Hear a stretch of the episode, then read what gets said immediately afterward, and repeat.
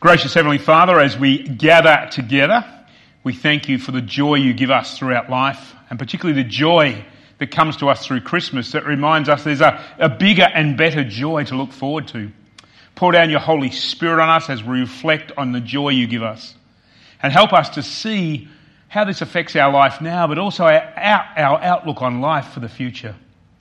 Be with us and encourage us. Bring us comfort where we need comfort, guidance where we need guidance, and love where we need love. In Jesus Christ we pray. Amen. There's a story of a lady who is near a building site. The house has been demolished. There's rubble everywhere. And her friend says, Why are you so happy? It's a mess. And she says, Can't you see? The builders have just arrived. My new house is about to begin. That lady had joy despite the mess in front of her because she knew there was a future to come. And as we go on this adventure to Christmas, God invites us to look forward to the joy that He's going to give us. The joy that comes to us through Jesus. Not just at Christmas, that first Christmas, but the joy that will ultimately come to all of us because God invites us to, into an eternity full of joy with Him. And joy is a major theme of Christmas. If you look around, there's decorations that say joy. People have parties and love to be celebrating, and they don't like anyone to be unhappy, so they want joy there. And for us Christians, one of there's a lot of carols that focus on joy, and probably the most famous is the carol Joy to the World, written by Isaac Watts, and it's based on Psalm 98. But as you listen carefully to the words, you see that this expresses what true joy is for a Christian. Joy to the world. It's, it's a wonderful carol for us to sing at Christmas because it actually expresses the true, true joy that God is giving us. It's a joy that God is coming into this world. It's a joy that affects us personally.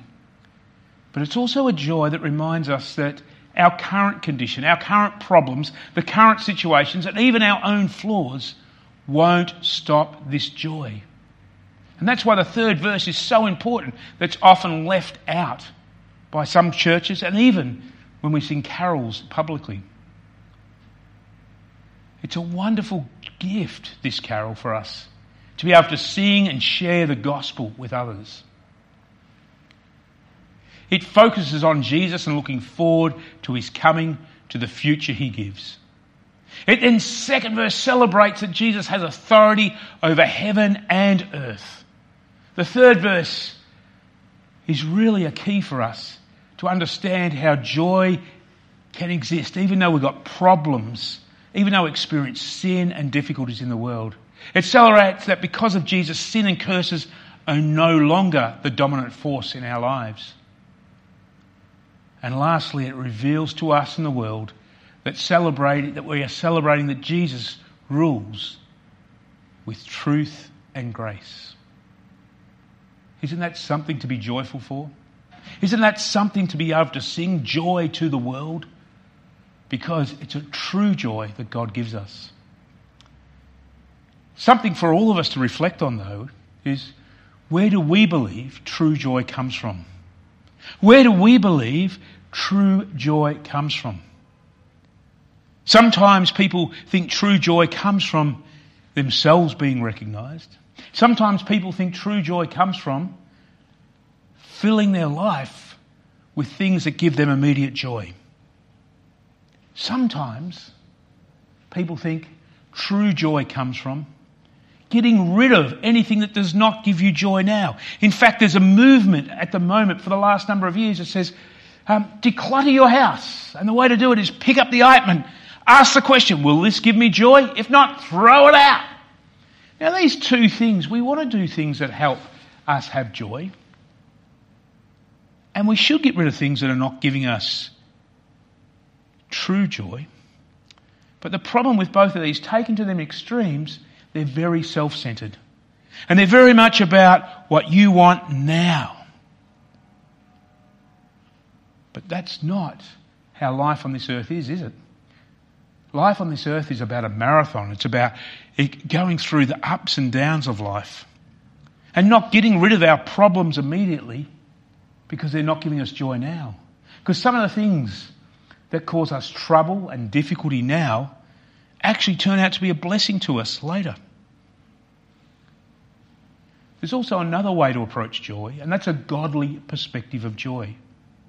And that joy comes about by connecting with Jesus and being shaped by his perspective of life and the future he gives. And this is our encouragement for this week is to look at Christmas and to look at Jesus, to be connected with Jesus and being constantly shaped by Jesus as we live through life. Knowing that we're not perfect, but God is. Knowing that God will give us ultimately true joy. Our reading from Isaiah chapter 35, verses 1 to 10, points to us that the blessing of focusing on Jesus is there is a joyful life to look forward to despite our current circumstances. And that could be the current circumstances of condemnation, which can come through the world, people in the world saying, You're not good enough, you don't live up to our expectations, you're not the right person, you don't fit, I've got problems with you.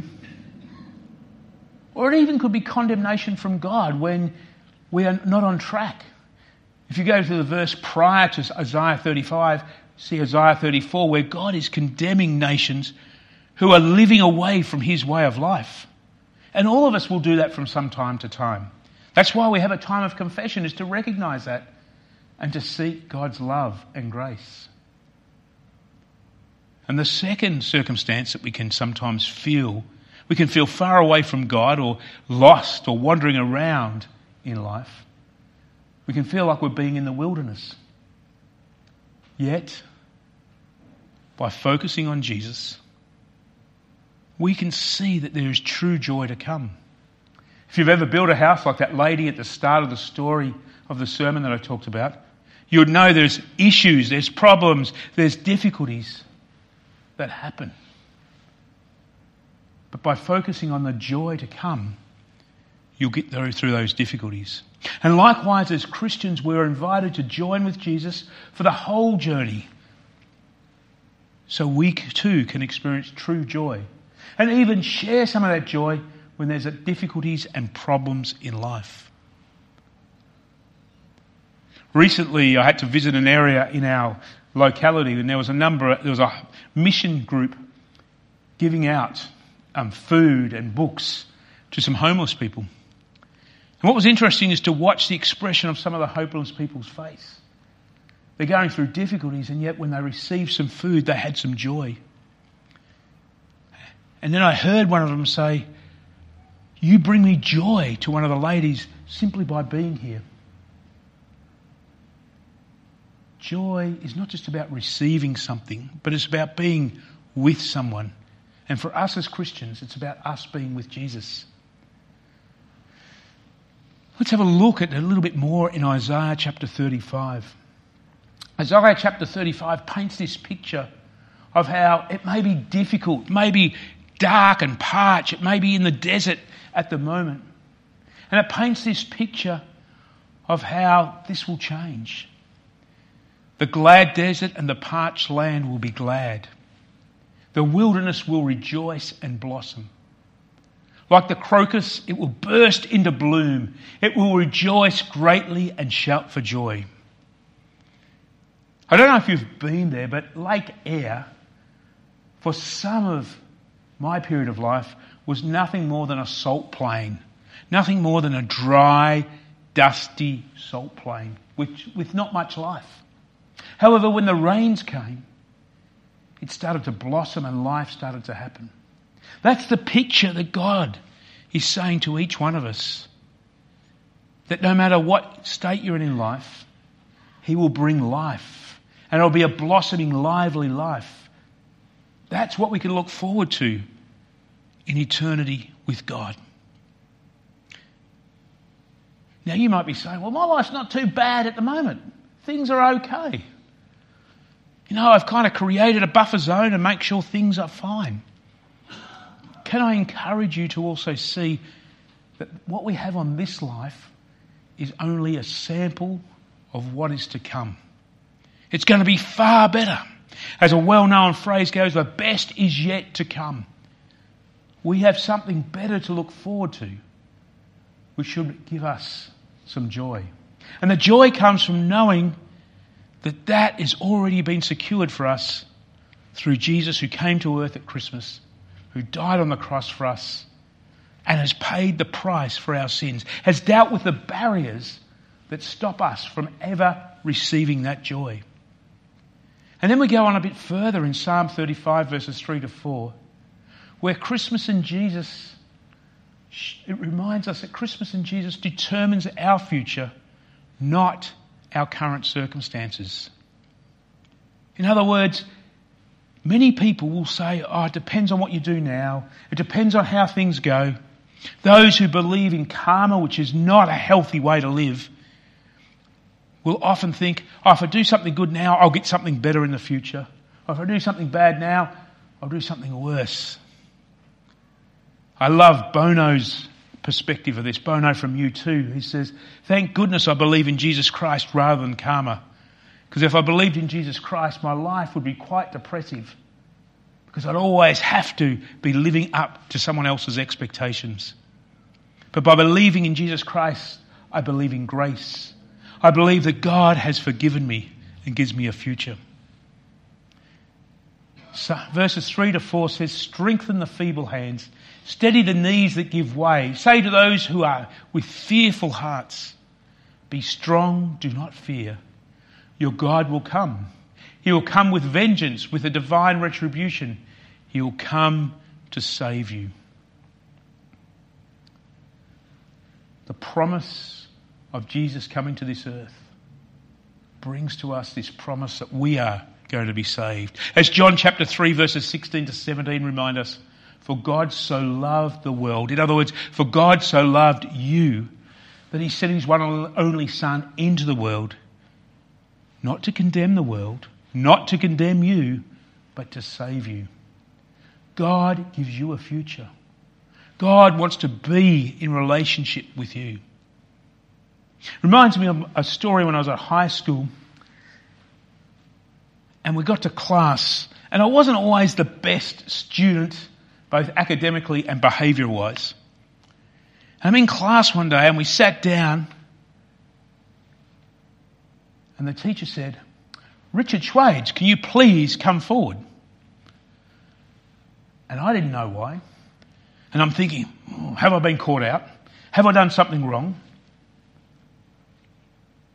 But what the teacher wanted to do was share with me some thanks because I'd been involved in a couple of things that had helped the community in school and wanted to thank me in front of my classmates. And that's how we should approach God, knowing that God is going to welcome us and show us love and grace and not condemn us. Because our future, us receiving this wonderful gift, that God is giving us is not dependent on us. It's not dependent on you.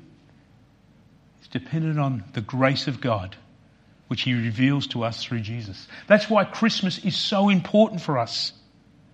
That's why celebrating Christmas should be one of the most joyful things we celebrate. Because say, you beauty, God, you have come to earth. I now have more confidence that I have a future.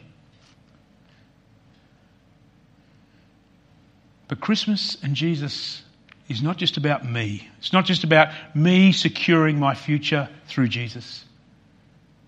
Christmas in Jesus is a calling from God for us to help others to seek joy from Jesus, to help others to know that there is a future for them in the same way that there's a future for us.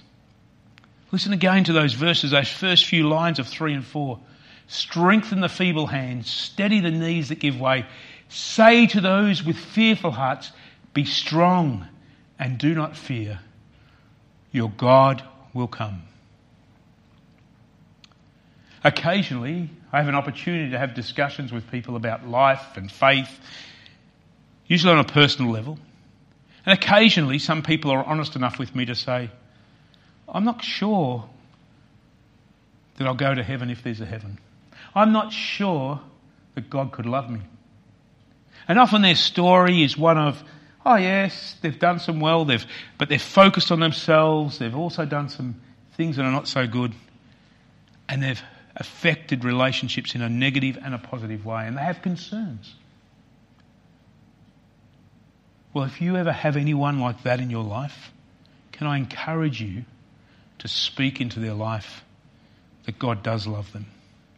That their future with God is not dependent on them being perfect or them having their life all together or them being seen by others to be in a good place.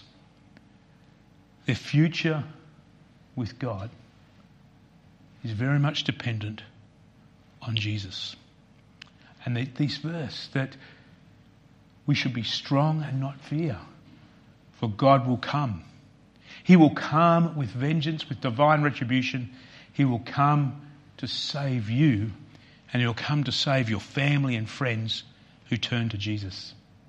Because Christmas and Jesus encourages us to invite others to be part of this. And can I encourage you that as we celebrate Christmas, whether it be our family service next week, whether it be our Christmas Eve carols, whether it be our Christmas Day service, why not invite people to come? To come and worship with us, to come and hear this story, to come and be blessed.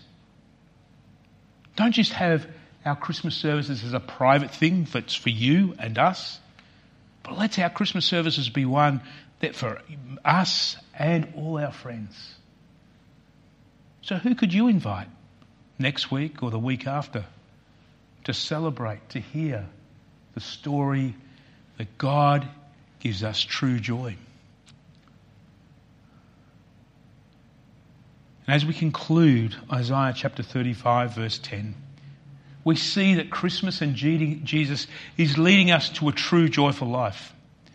Now, this joyful life is not something that's going to be joyful purely on this earth. And in fact, sometimes it's not so good. Not, it can be quite frustrating, this life. Things can go wrong. But the beauty of Jesus, the gift of Jesus, is he invites us to walk with him towards the true joyful life of eternity. From verse 10 And those the Lord has rescued will return. They will enter Zion with singing. Everlasting joy will crown their heads. Gladness and joy will overtake them. And sorrow and sighing will flee away.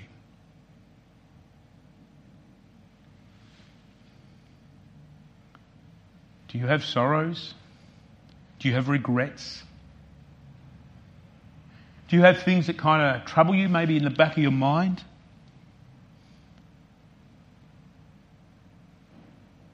Do you have things that stop you from experiencing God's true joy?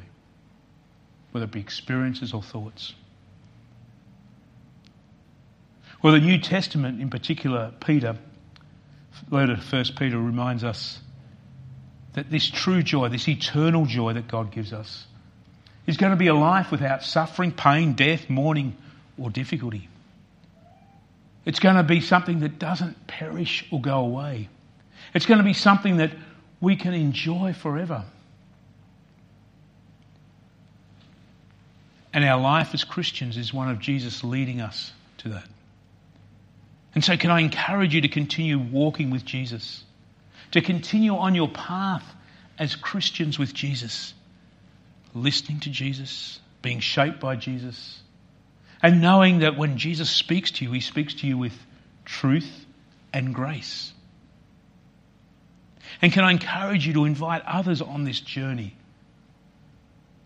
Because God wants us to help others know about His true joy. That's the way God has chosen to work.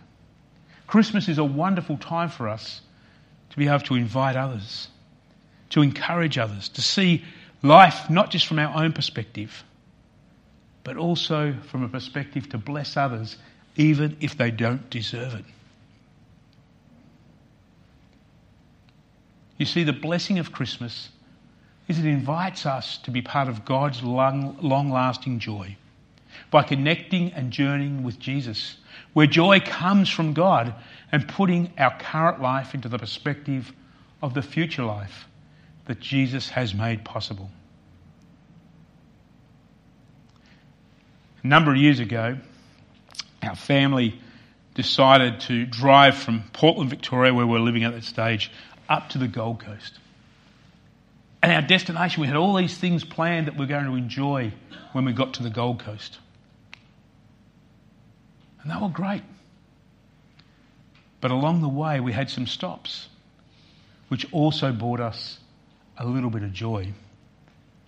But they also reminded us to keep looking forward to the, the end destination, the Gold Coast. As we live as Christians, let us live with the same mindset that we're on this journey with each other and with Jesus. Let us remain connected with each other. Let us encourage each other. But also let us keep focused on Jesus, who is leading us to a place of true joy, a place where we will receive God's love abundantly, a place which we haven't had to earn, but is gifted to us, not because we deserve it, but because God loves us.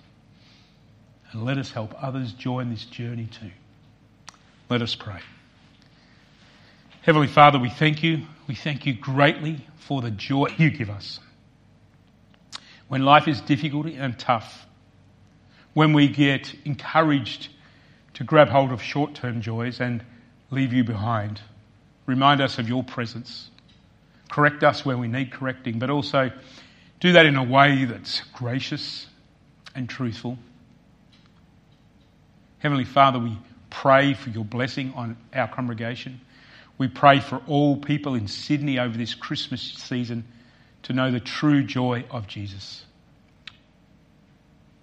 that the true joy of Jesus rests in a relation, ongoing relationship with your Son, Jesus, because it brings a future to us. A future which is far better than anything on this earth will receive. Thank you for your promises and thank you for your faithfulness in filling your promises. In Jesus Christ we pray. Amen.